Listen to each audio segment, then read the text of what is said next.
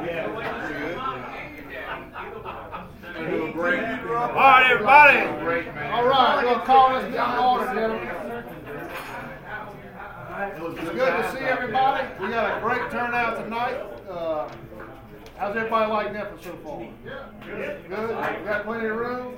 You don't feel like we're the old folks home like we were at Drusilla, so we, we, we're stepping forward.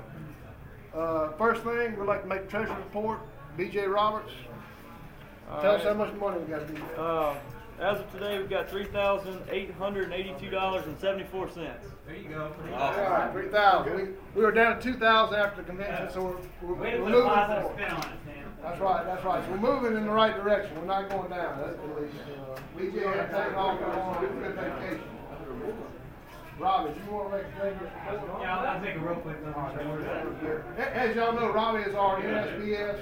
Inter- interim, Interim. interim NSPS governor. Um, a couple things. One, the NSPS national, and forgive me if I'm not as affluent or in depth as uh, Tony is. Can't. It's impossible. All right. So real quick. One, NSPS national board is going up for election. Our our own um, Tony Cavell is uh, going up for president of NSPS. So when you get the form via email, mail, vote. Don't vote for Tony. You know. So just participate. when uh, I'm also I'm, right, right now I'm interim NSPS governor of Louisiana. Um, I'm up for reelect. I'm actual first election really because I was kind of appointed as interim, but I'm running for NSPS governor. Vote. Don't vote for me, but please participate in the voting. Don't just chunk because you got to vote for the LSPS president, vice president, treasurer, secretary, NSPS governor. Please participate and vote.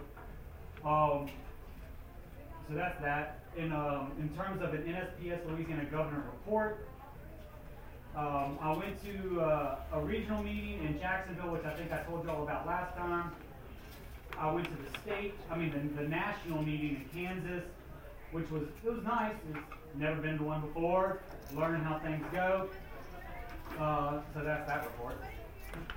I'm, I'm heading to uh, I'm heading to Nashville next month for the next regional meeting, which always precedes the national meeting in DC. So if I'm elected, I guess that's where I'll be. If, if there's enough write-in votes to oust me as interim, well then I guess I won't be going. But anyway, there's no real report other than please vote for y'all's LSPS and NSPS uh, positions. That's it. Who you replacing? I'm, well, I've already, I've already replaced Tony Cavell as NSPS Louisiana governor. Because he is now the NSPS vice president. Like federal, you know, country level, he's vice president running for president. So, vote for him. I mean, right. guys, guys, please. There, you will never find another gentleman more dedicated to to our profession, to NSPS. The man lives, breathes, and eats it. Um, so you know, I mean, it's Tony is Tony, but man, he is so dedicated, and he's and he knows what's going on. He's a phenomenal representative of Louisiana to the national level, which, like LSPS, we, you know, we kind of try to lobby, and um, we actually have a lobbyist to, to our state level. Well, Tony's our national level representative, and he's, believe it or not, he's, I mean, he's very well respected because nobody knows more than he does about this stuff. So, anyway, if you would like, vote for Tony. And as far as uh, the state representative, my name's on the ballot. I'm all in, and uh, I'll promise next time I'll give you a more thorough report of actual doings, but again, I'm still learning. So, anyway, I, I believe that's all. All right. There you go, Robbie. Just to follow up on Tony, they're doing an interview with Tony Monday, I Yeah. think. And Tony, and Tony sent out an email to everybody in the district. Uh, you- if you're interested, go in there and click the link. I'm sure Tony will do a great job on that.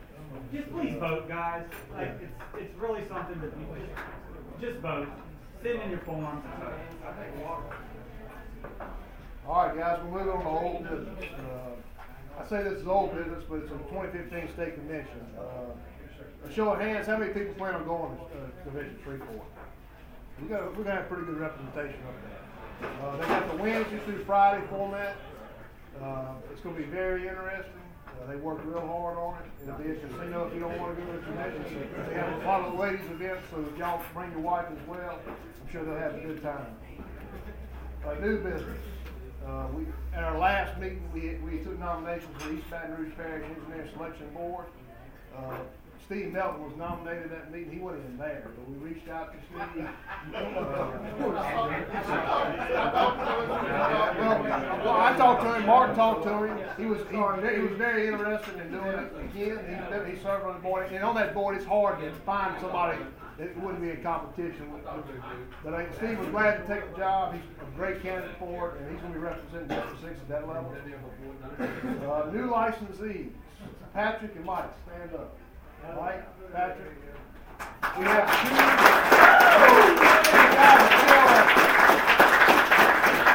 Uh, congratulations, everybody in this room knows what it takes to get to the point where y'all at in your professional life. Congratulations, guys. Absolutely. Now, that, y'all, that's a great goal. I remember when I was a young surveyor, I had the point, I felt like I was on top of the world when I, when we got, got through taking an exam, got another, I heard y'all, heard around Christmas time, great Christmas present. What's that? I know, I gave my license, believe it. Congratulations, guys. Philip, where you at, Philip? Philip. Philip, stand up. Philip's a new intern. He just got his intern. And anybody else. Is anybody else that I don't know about that's either an intern or a PLS? Congratulations, Philip, you're on your way. Congratulations, buddy. One more year. That's right. Few more years you'll be doing it. All right, the next meeting. Uh, our next meeting is gonna be a craw- crawfish boil. G36 is offering to sponsor the crawfish. The district's gonna set three thousand dollars, the district's gonna sponsor the bid. So we'll, uh, we're, we're gonna have it at SJB's new office. They bought a, it's off of Suma Court behind the Baton Rouge General Bluebonnet. Is that right, Ken? Okay, they have a new building they bought. No, it's just your surveying department that's moving, right? They, it's a metal building, straight setup, uh, we don't know the exact date yet. We're gonna, we're gonna, our, our normal meeting would fall with. Okay, well, I'll send out an email notification, we probably won't have a PDH, but it'll be more of a social event, but please, everybody in the room, please y'all come. Uh, it'll be a great deal. Other new things, uh, on a serious note, uh, a lot of y'all may, may have had business, done business with Mr. Alex Terry in the past. Uh, Mr. Alex is fighting cancer right now. Uh, he, he's having a rough go of it, from what I understand.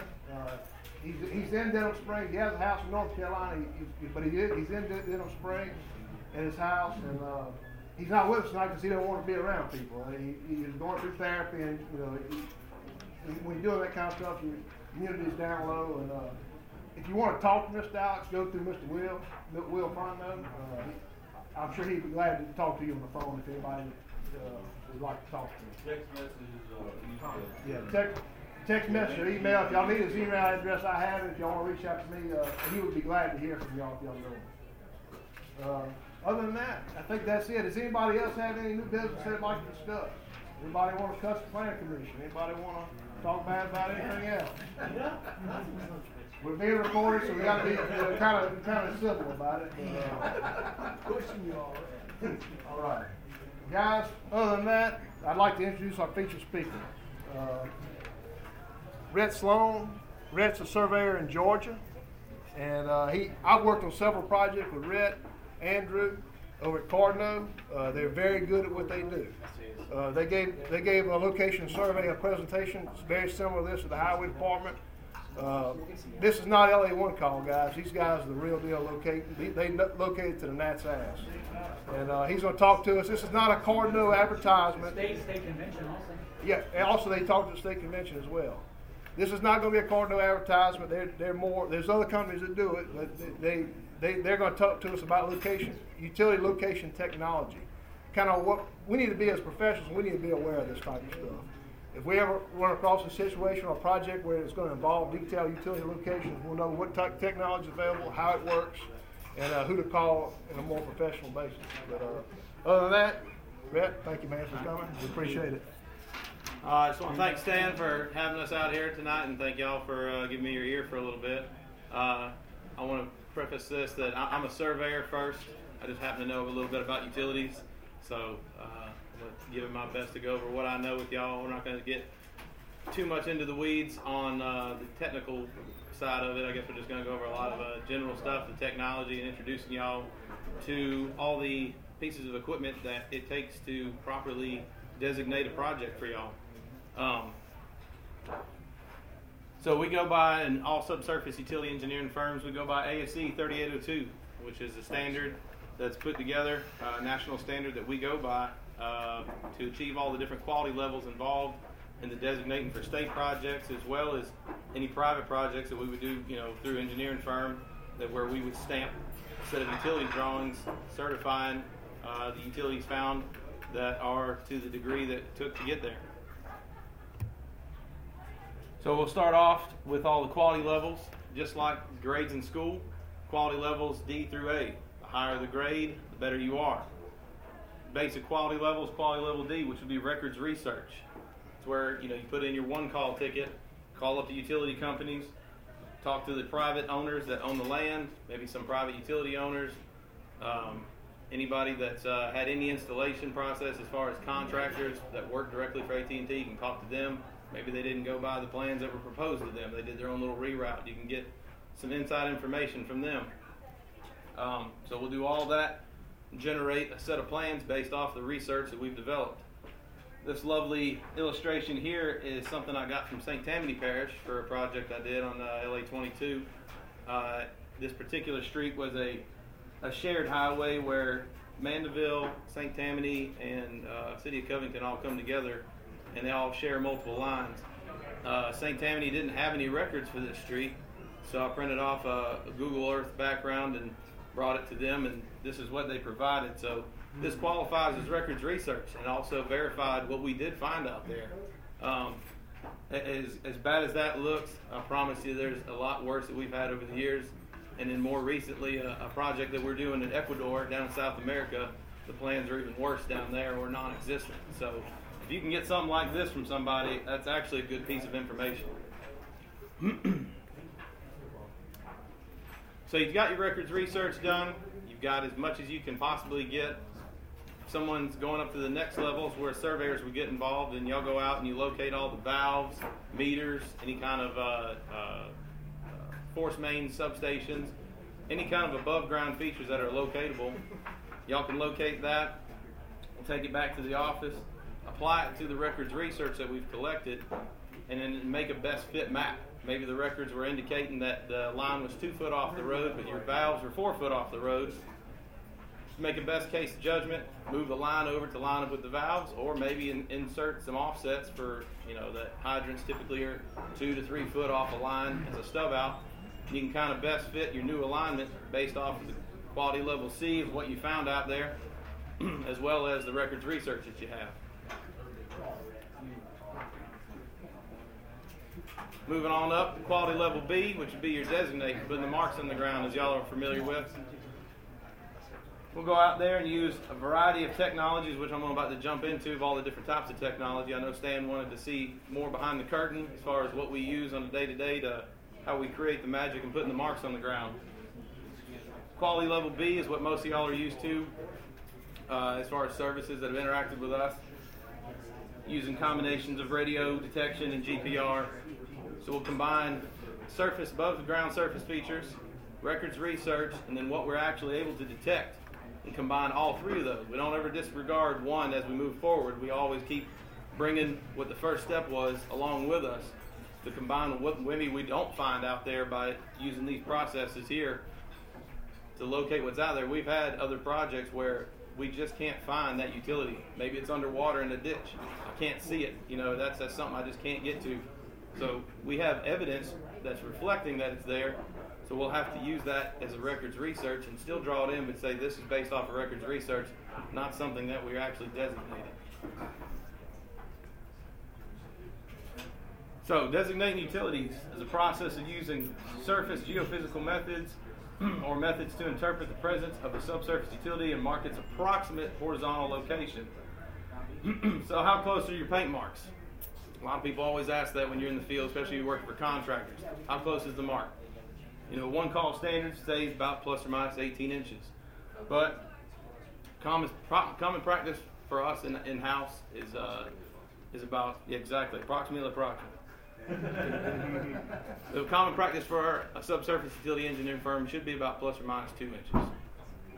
So, and for that reason, a lot of if you go to LA One Call's website and they and you kind of Google what they have to offer in the depiction between subs- subsurface utility engineering and locating as one call service, if you're doing a design, then they this site here will actually reference to use a subsurface utility engineering in, engineering firm and not us or not one call.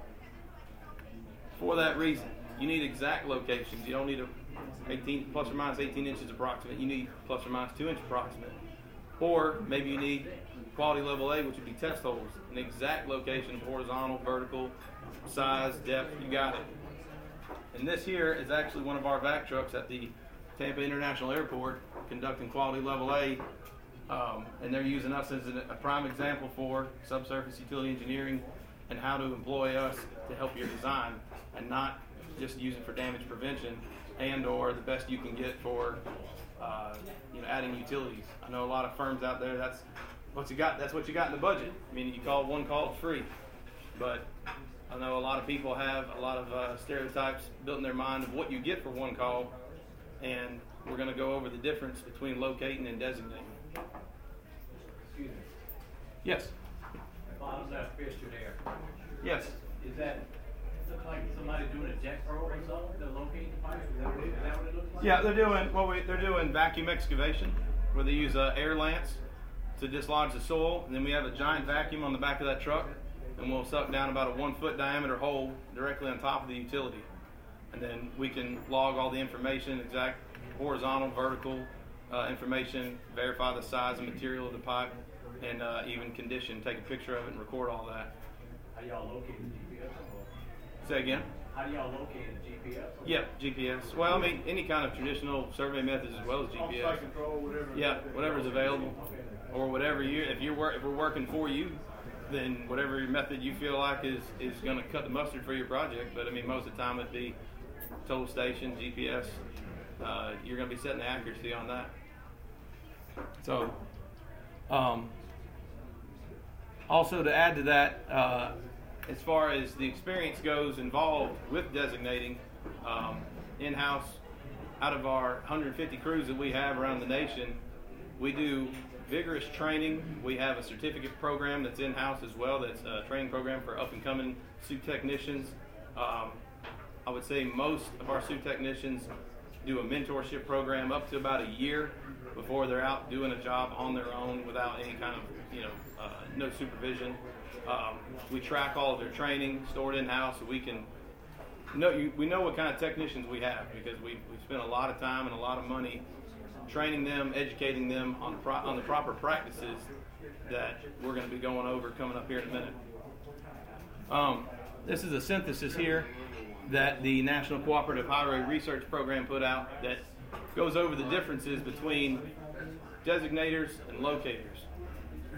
And these are pretty much the primary examples. Designator possesses, or at least has requested, all the utility research. This goes back to the quality level D. He's going to have the research for all the utilities on the project. You give him a box to play in, and that's what he's going to look up as the research for every utility in there. While locator, most of the time, is going to be locating the one utility that he's tasked to, to mark for whatever company he's working for. So whether it be telephone company or sewer company or local water company, you know, designator's got to go out and find all utilities, while most locators are going to be locating for the company that they work for. Designator finds and marks all the utilities being found, so it goes back to he's going to find everything. um, as well as designator has many pieces of equipment to use on site with. So most of our guys, you know, we don't separate out um, GPR and, other designating equipment. I mean, the truck leaves the office, it's got everything in there because you never know what kind of site you're going to come up on. So you can apply all the tools to one site, or you can roll up and know exactly what tool to take out of the truck, put into the uh, put into the investigation.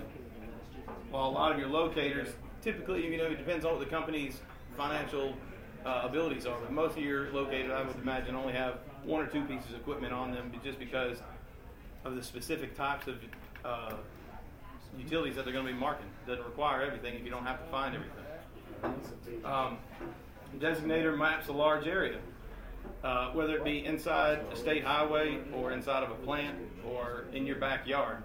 Uh, a designator works for the client, goes where he's told, and researches and designates whatever is in that area. While a lot of uh, locators are usually confined to whatever the private servitude is of that utility company and or public right of way.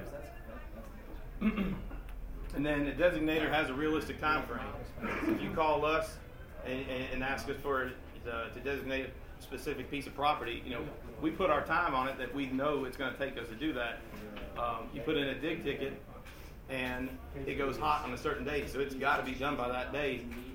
No matter if the locator has 10 tickets or he's got 100 tickets, it's got to be done by that day because that's that's when you're about to break ground or you're about to do whatever business you got going on out there. So we set the time frame and we know we're going to get done by that time frame. It's not that ticket's going hot no matter what if the marks are, not, are on the ground or not. So we'll go over types of designating equipment that we have uh, that most subsurface utility engineering firms will have. You have pipe and cable locators. I know I don't know if anybody in here does pipeline work. So I imagine a lot of people in here own possess a Metrotech of some kind. I know it's a very popular uh, pipeline piece of equipment. Um, radio detection, RD, ditch witch, Rycom, Pipehorn. Uh, then you also have ground penetrating radar, single and dual frequency, and a high mod 3D tomographer, push rod with a sonde, as well as acoustic location, metal locators, and high frequency radar concrete imaging. Yes? How dependable is your, uh, your ground penetrating, penetrating radar has been? It is very, very site specific. We're going to get into that as well. Okay. I got lots of backup on uh, approximately approximate. So, yeah. Yes.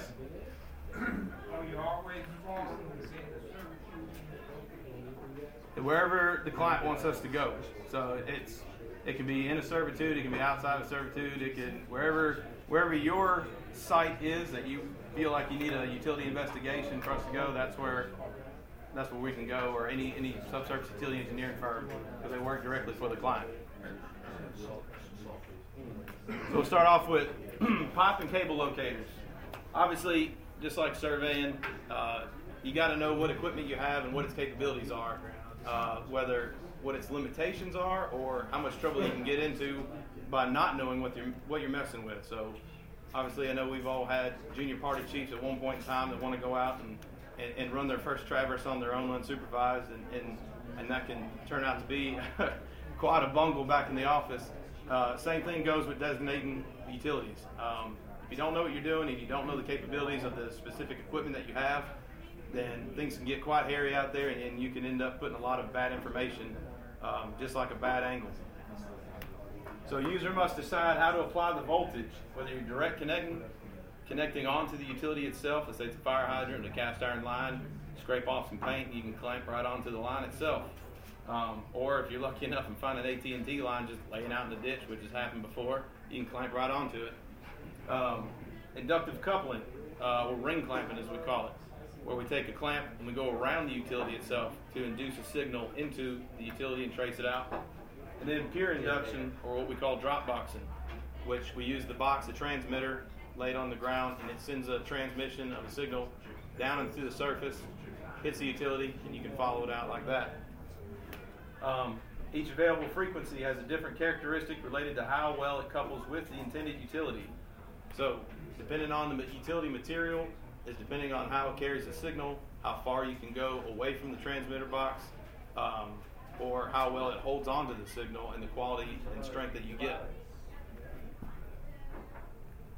And then it also, and how easily it will release the signal and you can bleed off onto another utility. So which will go over here. So this is a very standard situation that happens from time to time where someone's trying to trace out a cast iron water line and you have an electrical line which is way more conductive than that cast iron line. So let's say you put the box down, you don't even direct connect. Put the box down, you're using a drop box method where you're transmitting the signal and you turn it all the way up because you don't want to come back just like you don't want to keep moving the robot or the total station. You want to try to get as much work done as you can from one location at, at a time. Same method goes out there. Guys don't want to move the box. Come back and pick it up, move it ahead. Come back, pick it up, move it ahead. Turn the power all the way up. Just like you know, someone might call into the office and they, hey, how, how far can this go out again? You know, I can get a thousand feet with this. And so they come back, turn the box all the way up, put as much juice into the ground as they can. Next thing you know, the more conductive utility starts stealing the signal. And you get this. You started off marking the water line. Next thing you know, you ventured over to the power. And now you're mark- marking the power, but you're, I guarantee those marks aren't going to be red, they're going to be blue. So it's a, it's a common mistake that happens. A lot of guys that don't realize that the different types of metal and how well they can hold on to the signal and, and turning up the power doesn't always get you farther down the line.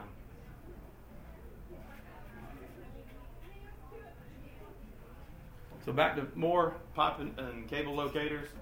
Um, user must decide where to apply the voltage based on utility characteristics and available connection points, and as well as the congestion. So if it's a very congested area, uh, putting the box on the ground and not doing a direct connect is, is not going to be your best bet just because you're going to quote unquote light up all the utilities. I mean, next thing you know, your receiver is going to be telling you, go here, go here, go here. It's because the signal you put into the ground is venturing through all the utilities in the area that are going to be, they have equal conductivity. Um, user must decide how much power exactly to use when applying the voltage. Uh, and the user must understand the importance of good ground connection, uh, good ground connection point to the utility designating efforts because the ground plays a sig- significant role in the quality and the strength of the transmitted signal. So, just as important of knowing how the signal is going in the ground, grounding in the improper place will also lead to bleed off and or loss of strength of signal. And the user must be able to recognize when the transmitted electromagnetic field is being distorted by the presence of a nearby underground or above ground conductor. So, pretty much what this is saying is that when you turn on the box and you have a poor ground or you're doing a drop box scenario, other utilities can steal or and or cause a if the two utilities are close to each other, it can cause a distorted electromagnetic field. Um, just like when you're looking for a pin at a property corner, you got a chain link fence right next to that rebar, and, and you have to figure out if you don't have. I know some of the metal locators now have a way you can turn off the fence reading, and you can kind of look for that different type of metallic material that's in the rebar. Um, same thing happens in designating equipment. If you're near a train rail or a fence, and you have a conductive utility that's emitting the signal back up, you're going to detect the fence or the train rail. It happens all the time. Um, so knowing that you're starting off with a distorted field and how to adjust the equipment to account for that, to not end up back at the fence every time and, and pretty much putting your mark under the fence and trying to tell the client that, oh yeah, you know, this phone line's right here runs into the fence when the fence has been leading you astray all along. Um, the user must be able to assess their equipment functionality to ensure the transmitter is outputting sufficient levels and the receiver aerials and circuitry can detect the transmitted field and the induction clamps and cl- uh, clips and wires are in working order. So it's pretty much telling you check your equipment. Um, we employ a daily calibration and check test that we make our guys do and log every day as part of some of their paperwork. Um, we test it out to make sure it's transmitting and receiving correctly both times. Um, and then sometimes it definitely, if you've gone just like when uh, I don't know how many of y'all use GulfNet or uh, or other types of uh, SmartNet. SmartNet. Not trying to. Sorry, SmartNet. SmartNet. SmartNet. SmartNet. um, you know, you got you got to test your controls. So if you have some any kind of local control you want to tie into and calibrate to the site, same situation.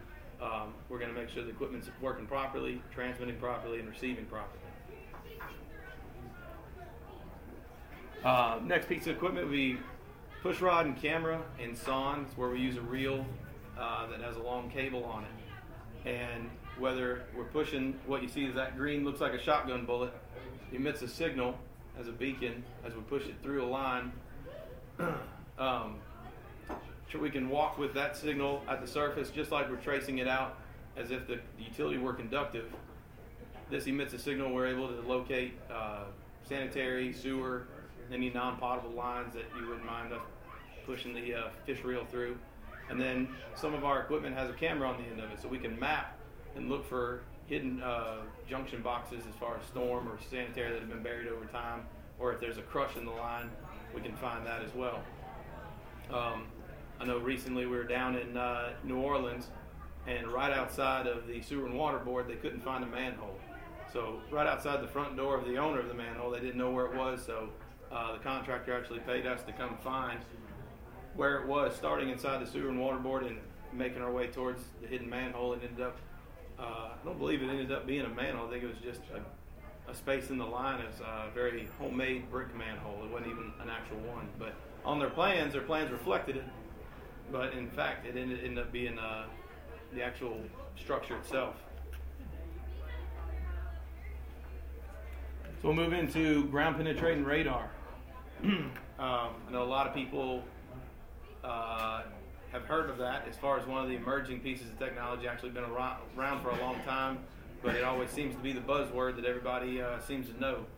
Um, primary use is to map subsurface anomalies such as non-conductive utilities, so PVC pipe, transite, underground storage tanks, um, stuff that doesn't emit linear signals. Sometimes bones, yes.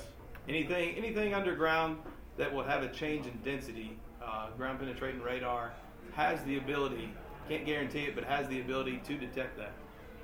Um, users should possess several GPR frequencies, uh, as well as the knowledge of when to employ each one. So there's different GPR uh, uh, technologies out there. You have single frequency and dual frequency as well as uh, what you see in the bottom screen here, which would be a high mod, which is multiple multi-frequency GPR synced together, which we'll get into that in a second. Um, like all non-invasive geophysical methods, GPR is subject to site-specific imposed limitations, ground conditions, um, and ground cover. The antenna that's in the GPR is it's got to have constant contact with the ground. You've calibrated it to the site conditions that are there so you can read the soil correctly. The second you start separating from what you've calibrated to, all you're doing is preventing any kind of solid reading that you should be able to detect by pushing that. So, site conditions, heavy vegetation, and any kind of disturbed site. Maybe you got lots of ruts and track, uh, uh, traco tracks or dozer tracks, and, and, it's after the fact that the site's been kind of half developed. Um, some of those conditions could prevent you from actively doing your investigation and, detect, detecting any underground anomalies. there can be varying results and readings due to changing conditions, uh, including soil condition, which I'm going to show you all a handy map here in a minute. Uh, that's good and bad about GPR. Uh, it doesn't solidify its usage in this area, but it, it sure puts it to shame. Um, but you must know how to adjust to the dielectric values, which is soil conditions, going from a loam to a sand or to our famous gumbo mud, which is absolutely uh, the kryptonite for uh, GPR in this area. Um, and in certain instances, the utility may not be able to be seen, but changes in soil di- density indicative to trenching can be detected. So maybe there's a pipe in the ground that you cannot find, but if it was an active trench where the backfill was a lot different material than the, the surrounding material, so they backfilled it with sand instead of the mud that was there, then you can detect those changes in density and might not be able to find the pipe due to the water content in the soil, but you can see that there's a density change to where the trench line is, and you can mark out some of the trench line. Excuse me. Yes. Your, your GPR is, uh, is manual walking through the site, not aerial then? Correct. Yep. But it's also saying that the antenna's got to stay on the ground for you to do it. So whether you push it by hand or tow it behind some kind of mule or, or four wheeler, um, it's all wheel based, but it's got to have contact on the ground. So it's not something I could I could put in any kind of uh, uh, multi-copter or anything like that and go scan from it. Yeah, no, definitely not anything like LiDAR. So this is the GPR soil suitability map. Um, this is going to tell you that green is green is good and brown is bad. And as you can see here, a good chunk of the Mississippi Delta is chock-a-block full of bad areas. Um, I can tell you that in New Orleans, it is a horrible place to do GPR on certain days. Um, I know working on uh, the Earhart project, there were days where that thing just sat in the truck. I mean, GPR is just going to hang out in the truck till we get a good crisp bake of the sun and bakes up all, all the moisture out of it. Yes. Say green and brown, what's the purple represent? That was purple. Oh, what's purple? Light Pretty sure purple's terrible. I think purple's bad too. I, I'd imagine purple's worse. So are we talking humidity or soil, like moisture content of soil? well, just just anything, anything down down in down in the swamp that retains moisture. So you got your thick black mud that just even after two weeks of no rain, it's still retaining a lot of moisture. Um, That's what it does. Exactly. So in those areas, uh, I- I've worked in Morgan City a few times where, you know, I, I thought I had a fighting chance because it hadn't rained all month, and I go down there and I, I, I take a first shovel scoop to see what kind of moisture content I got, and it's just as wet as could be. Exactly. So, um, just like it, it, when when the when there's a lot of moisture in the soil, it's just going to act like a mirror. It's going to reflect the signal right back out, and there's no really adjusting anything on the GPR antenna itself. I mean, there's just a point where the equipment's not made to work through those conditions. It's made to see through soil, not water. So um, there's been times, like I said, in, in New Orleans where we've had a good dry soil. We can see PVC water line. We get very good positive feedback from it, and then we get that afternoon rain, just box it up. I mean, there's there's no use in, in trying to push the GPR through wet soil. You just you're not going to see it. Every now and then, I would say you could get some decent readings under a parking lot per se. You know, impervious surface where that afternoon's rain, you know, it doesn't go into the parking lot, and you can get some decent readings after that. But most most grounds, you're not going to be able to. It's just the the equipment becomes uh, pretty useless after that. But that's why we always carry multiple pieces of designated equipment because we're not trying to rely just on GPR. We're going to try to rely on a lot of uh, different pieces that we carry with us. So other ground penetrating radar considerations. in average soil conditions, the target should be one inch in diameter for every one foot in depth. So if you have an eight inch pipe, it should be no deeper than eight foot in depth. After that, that's just uh, um, detecting utilities without that ratio. It just it's a little bit more difficult to do. Um, experienced users can accurately, con- consistently, can be accurate consistently within plus or minus six inches horizontally using GPR, and then to accurately pinpoint the location um, the designate of a designated utility, GPR transects should be run perpendicular to the targeted utility, which means do not push your GPR in line with the utility you're trying to find. It's not good at detecting that directly over top, crisscross it, doing cross sections of it to locate it. And then as soil conductivity increases, meaning as the moisture content increases, GPR effectiveness decreases. Rhett, that eight inches, no deeper than eight feet, that's not an industry standard, nothing, you're just saying that's optimal. Right. Just good practice. Gotcha. So this going back to syncing up multiple multi-frequency GPRs, which would be high mod, uh, 3D radar tomography. Um, to relate it to uh, something, I guess, outside of the utility detection world would be kind of like uh, a multi-beam on the hydro- on hydrographic work. Um, in ideal soil conditions, user can map all subsurface utilities in three dimensions. And ideal for tight corridors and congested utilities. So a lot of utilities in a small area, um, good flat surface, parking lots for sure.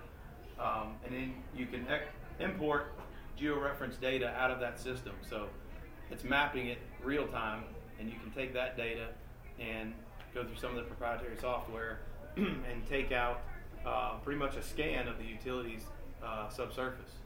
Cons, though, would be large areas uh, cannot be covered quickly. To accurately map something in 3D, it's, it's a slow and go kind of process.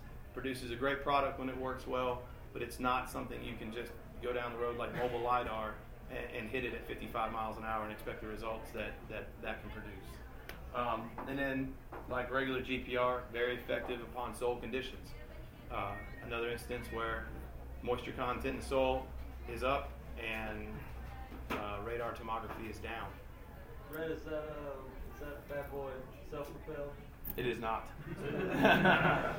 and you can and you can link you can, you can link more than uh, I think the most you can link is six. That's four right there. Yeah, you can link six together. It's, that's, it's got one manpower, which is less than one horsepower. I mean, have they, can, has someone used locally this, this particular one that's like, a- like an alpha survey, have you ever done like Uh, we've done it. When did we do a field scan at one of the plants at? Uh, plant work? we scanned a field at Little Gypsy, right? Yeah. Yeah, Yeah, we drug it behind a mule. Uh, we have a rig that's got a uh, when we mount the GPS unit to the top, and then uh, we had five or six of them behind on a, on a uh, kind of like a cart. It's not where you know human beings push it. We just tow it behind it and scan a whole field and map the field that way. so plant work, I mean, that- yeah, that's, that's one thing that's. They, they probably have stuff that they don't even know about. Right. Well, a lot of times, uh, like a plant would have, it if they're going to be purchasing some property that is a reclaim site, where they cut all the pipes off at the surface and, and want to see what's really left over out there. So, so this is a this is a readout. Yes. Y'all right, little gypsy, were you in the parking lot area or were you out in the field back behind it where the grass is tall? I mean, how, how? It was in the- Tall grass. It was a field. It was a field. Okay. Yeah. We made sure they- they cut the grass before we went out there. So. You can't use it hard. So it was a long. Yeah, we're not trying to be prima donnas, but have your grass cut, you know. So, um, so this is some some uh, readings that we have here. These are the the passes that we're making when we're doing perpendicular transects to the line, and then these are some of the readings that you would be seeing actively on the uh, screen as you're going over it. These hyperbolas here are indications of subsurface anomalies. so those are the different views, and then after some processing and, and just like scan data, you got to kind of piece it together, see what you got. It's not just going to draw the line for you. You end up getting this as your product. So we've got a manhole lid here. Of course, that's going to light up quite well. This is the pipe leaving it, and then these are the intersecting pipes that were in the area with our uh, perpendicular transects here again. and then some of the hyperbolas caused by the readings in the pipes here. You can see they kind of line up. Rick, what kind of depth we're talking about here, like eight feet we're talking about? Uh, I think uh, GPR is good to 20. It's completely soul dependent. Yeah. S- If we're in Florida and this is sand, it's it's going to be golden. But But it, it, really, in Florida, in Florida, it's, uh, they've done intersections in Florida with those high mod units, picked up utilities at 12, 13 feet. You can, it really just depends on the soil condition. depends on that, and it depends on that on that ratio as well. Totally Those- Eight, Eight to ten. eight's about the best we've ever gotten with GPR. Honestly, Six days. It, it just, on a good day. Right. So in Shreveport, it works better than it does in. Right, but you have to Yeah. play those. Farther, well, actually, Sandy Hook soil works better. But it- You know, it really just depends on where you go. Uh, so moving on to our next piece of equipment would be the Geonics EM61. Um, in summary, this is just a large metal detector, but it maps it just like the 3D tomographer. It maps it in real time. We got our GPS unit here on top. Push it across the site, and it detects all metallic anomalies underground, and you can map it and add it back to your, uh, in this case, our aerial map here. You can see, obviously, it's going to pick up catch basins, light pole standards or bases, and then different anomalies here until you can verify what they are. That's what we're going to stick to is call them anomalies until we can, you know, do a test hole on it and verify that it is connected to the water line or it is connected to a phone line. but if you're doing, if, it's a great uh, tool looking for underground storage tanks as well. Um, if you know that it's all made out of any kind of metallic material.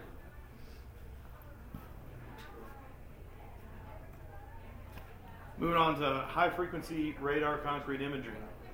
Um, we use this in plants um, and parking garages and any kind of uh, solid concrete surface where we're trying to look for something in the concrete primarily. Um, determining concrete thickness above the rebar or any kind of uh, metallic mesh. Imaging a section of a concrete floor to avoid rebar and potential uh, electrical conduits.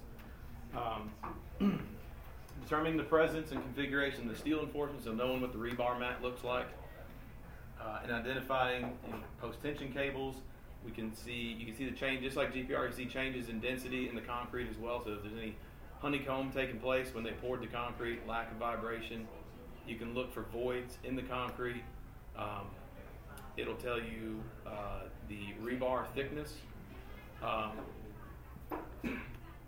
kind of give you an example here. It'll have the grid. Uh, this is our equipment here. It kind of looks like a little RC car with a cord attached to it, so you can actively map what you're doing here on the screen, and you scan it in grids, doing perpendicular transects as well, and then you can measure where the rebar is. So uh, I know some of the jobs we've done in some plants where they're trying to bore through a wall to provide a drain line, or in a parking garage they're trying to add drainage to a parking deck and they want to core through without busting through the post, post tension cables. We use the high frequency radar, can map out where the rebar is and know how to core through it, as well as just map it for as built uh, purposes. This is a project here we're working on at the Dome um, for the Super Bowl.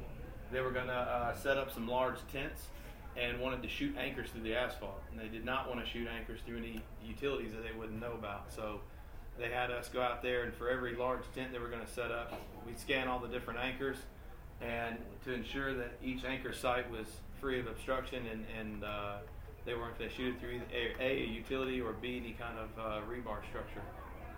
Um, one of the, I would say, one of the downfalls of that would be if there is rebar in a wall, say it's a U bar in a thick wall, and you have you're you're on the front side of the U, and there's con- or there's a rebar line exactly behind the first rebar that you're scanning.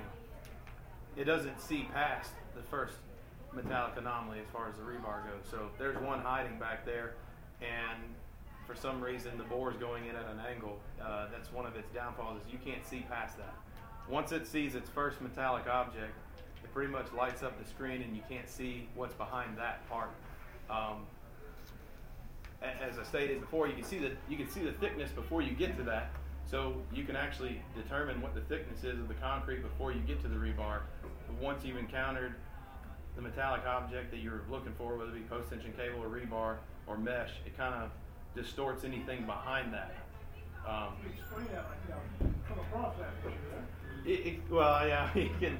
Sometimes you'll have to do a couple of scans and to see if there's any inconsistency. Maybe when they're pouring the concrete, you know, how the weight of the concrete alone can shift the rebar around, and, and if you'll see, quote unquote, thicker rebar as you go down, which is actually two bars lighting up at the same time.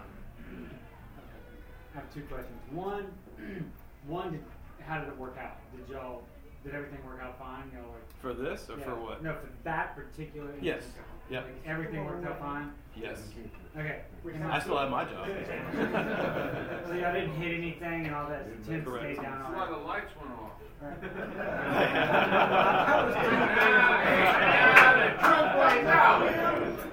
My second question is really and truly, who in the NFL slash Saints organization had foresight to request that service? No one. There was a company called Party Planners West out of California. That's paid. They go out every. They go to every Super Bowl. They do all the Super Bowl events. Right? And we've worked with them at Super Bowls all over the country. Super Bowls in New Orleans. They called us. We went. and, uh, So do it wasn't a, it was, so it was It was- it a was- third party was- organization had the foresight, probably because of a past incident. They didn't want to shoot concrete anchors into the, into the deck and turn the lights out or hit a post tension cable and the deck collapse. So that's They wouldn't have asked for it, they asked me to do it. Okay, exactly. Uh, those those were uh, some were three inches and some were four inches. They weren't deep. okay. Yeah. So most, if anyone's wondering, the reinforcement's at least six inches in the slabs. So No. just in case you ever want to drill through. Um, we've definitely used it to find voids, uh, a lot of voids where there's a, a pipe leak. We can see um, sometimes it, whether it's washed out some of the concrete down below. We've had that instance before where we've used this. Um, people have paid us to find uh, honeycombs in the in the concrete where there's just a lot of fractures that happen over and over across the slab. We look for honeycombs, and so contractor didn't pour the slab correctly. So as far as designating goes, that's as, that's as much. Uh, that's not all the equipment, but that's a good overview. So we'll move into the next piece of equipment, which would be part of the quality level A, is what ASCE calls locating.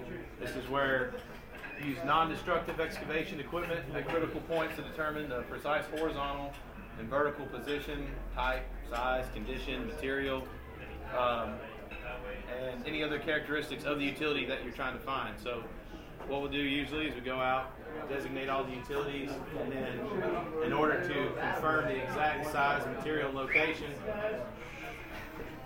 we'll get the vacuum excavation truck here and uh, dig up what we were getting to earlier, which was doing the one foot diameter vacuum. You good? Good? You good? You want to go to that party? Take a look. Yeah, you gonna go to that party?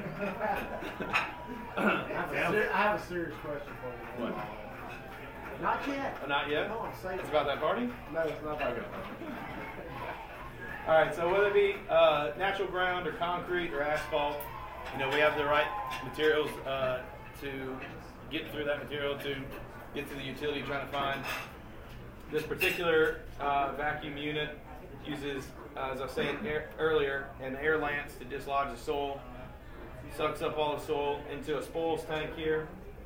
We document uh, the utility as we found it, as far as uh, depth, size, material, and then usually for natural ground, what we'll do is we'll leave a 5 8 rebar with a cap on it uh, directly over top dead center of the utility to survey that. So I mean, sometimes we've had instances where surveyors want to be on site and actually survey the actual utility, but depending on the depth, you know, um, uh, the rod's not actually going to re- reach that all the time. So most practices that we employ would be to leave some kind of mark behind, whether it be a PK nail or 5 8 rebar and cap or an X in the concrete.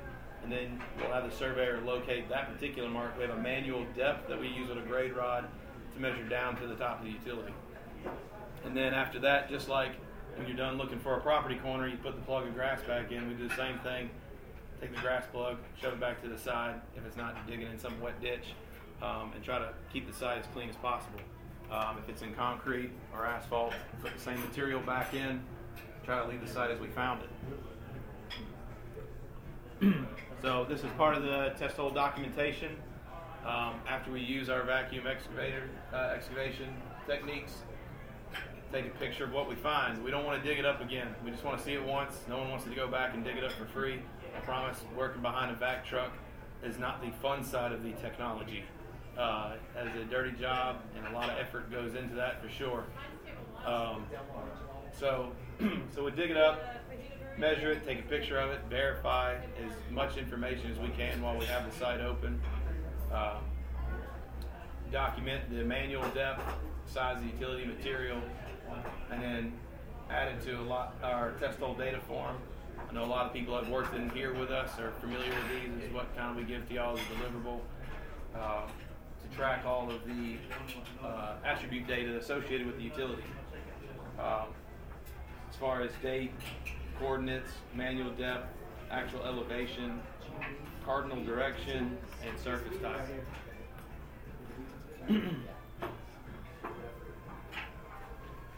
so that is all I got, gentlemen. Any other questions? Feel free. Right, so, just gonna tie this into a field, uh, field, know you want to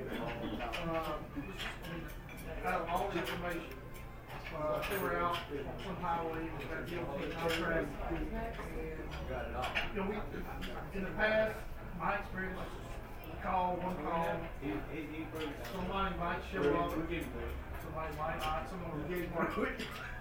Some of the, the required information for like a DOT license, just say, just keep it as simple as a telephone. Okay?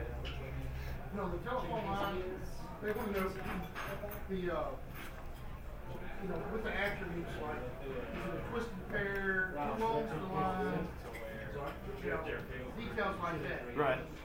Is, is, I mean, I know you can't see it, but y'all do the research in the background to provide that too? Uh, well, we try. Uh, I know No, I understand. if if uh, prime example would be like a Hooper Road project that we did, um, where you know we called the utility company to do some front research on on the bid itself, and they reported one line. You know, we we'd seen some other pedestals out there, so we pretty feel felt pretty confident there's two lines out there. Get in the project, do some more hooking up, do some excavation, and find out there's five lines out there. You know, um, it, it's it's hard to say what you'll find sometimes just because of what's been abandoned. Uh, but if it's like if it's a duct bank, you know, usually we'll try to find the pull box associated with it and ascertain as much information. What's the pair? What's you know how, how big a pair is the line? How big's the duct bank? How many conduits is in the duct bank? Who's the owner of it? Especially in railroad right of ways, where you have a lot of varying fiber optic utility companies. And you got to play that game. Whose line is this? Um, especially when lines are jumping from old lines that MCI used to own and now WorldCom or Zayo Group owns now, and then you got to do that detection work. Same thing with oil and gas pipelines that sell over time. You've got to keep doing your research to figure out who owns the line now.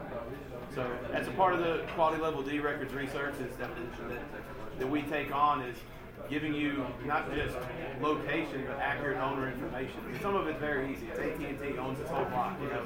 But down in Jean Lafitte, we did a project, and I, I spent an enormous amount of time knocking on doors of people who've been in the area to try to figure out owner information of pipes that were you could see them in the ditch, but there was no markers, there's no signs. The uh, some of the uh, pipeline maintenance guys claim they never knew who owned it, so I mean, but it's part of the DOT project, and you were, it's something on the the project. Yes. Whether it's T-Mobile, Corno, or who else. right. Or nobody.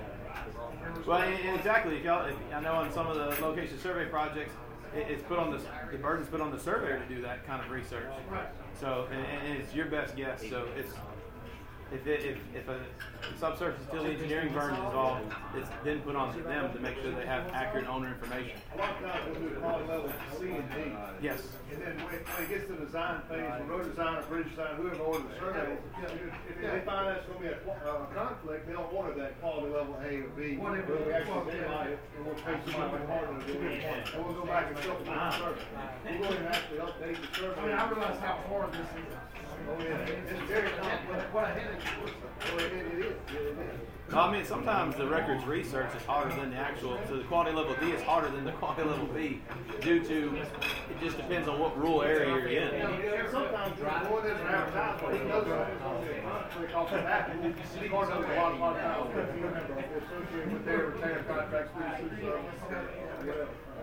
we know it's a conflict of problem, we're any questions? Yeah. You wanna why you brought your thing in pink? Nothing wrong That's a with great pink. question. I asked y'all that question when I first started working there. Yep. See pink flag. What was the question? Why is why is everything we do in pink? Everything we do. That was my question. That's the question. Everybody got the same question? Yeah. Well, uh, everything is in pink because uh, per APWA color code, pink is uh, temporary markings and location uh, for design. So that and and it's no uh, other utility color has it. So And y'all, y'all differentiate with line code. yes. The same, double- double H, I call it, Huntington Hodges line. Yes. Y'all use it. And that's how, that's how you differentiate on the pink flag. Yes. Everybody remember, if you survey something else, you see pink flag, Mr. Whitmore says, don't tie it in because it's his. There's a question on a quality level A survey, when you're locating the pipe. Yes. You're doing a vacuum truck or a probe, how deep can you go? Uh, soil conditions, if there's a, if there was a water table, um, or if the hole's caving in, you know, it just kind of plays a role. Um, I know on Feet or fifteen feet? no some of my jobs, I, I know I've gone to, on some pipelines out in uh, Lafayette where the soil's a little bit more stable. Uh, I think we got 18 to 20 foot. I know down in New Orleans like 28. 18. 18. On a vac truck, that's like a vac truck, They- vacuum truck. Eighteen I know of in Louisiana. One of the trucks did thirty-six feet in Texas, but it was a dry soil and it faced the whole PVC. Yeah, we'll, we'll use the uh, those cardboard tubes that you can use for casting like you know uh, light pole standards and all that. We can we can use we actually use that in Lafayette to keep the top hole from part of the hole from caving in. We just kind of shove it down in sections so we can keep the hole stable. So um, What about like a, uh, uh, probe, a water jet probe or something like that? Is that similar to the vacuum truck? Right. Well, our truck will carry. It, we use we use try to use primarily air lance to dislodge the soil, but obviously we're going to come across some stuff where we're going to have to cut it with a water jet. Um, so we carry a small amount of water on our trucks to cut through some of the harder material that air is just not going to dislodge. So, especially down in uh, like New Orleans, uh, prime example. I was over near Zephyr Stadium. Some thick, uh, thick clay in there, and that the air is just was just pushing it around. It wasn't even moving it, you know. And in the vacuum, you know, the, the tube will get hung up. We got to beat on it with a hammer to get the clocks out, and, and so it's a mix. But Rhett, thank you very much, man. Yeah, Really thank y'all. appreciate it. Thank you,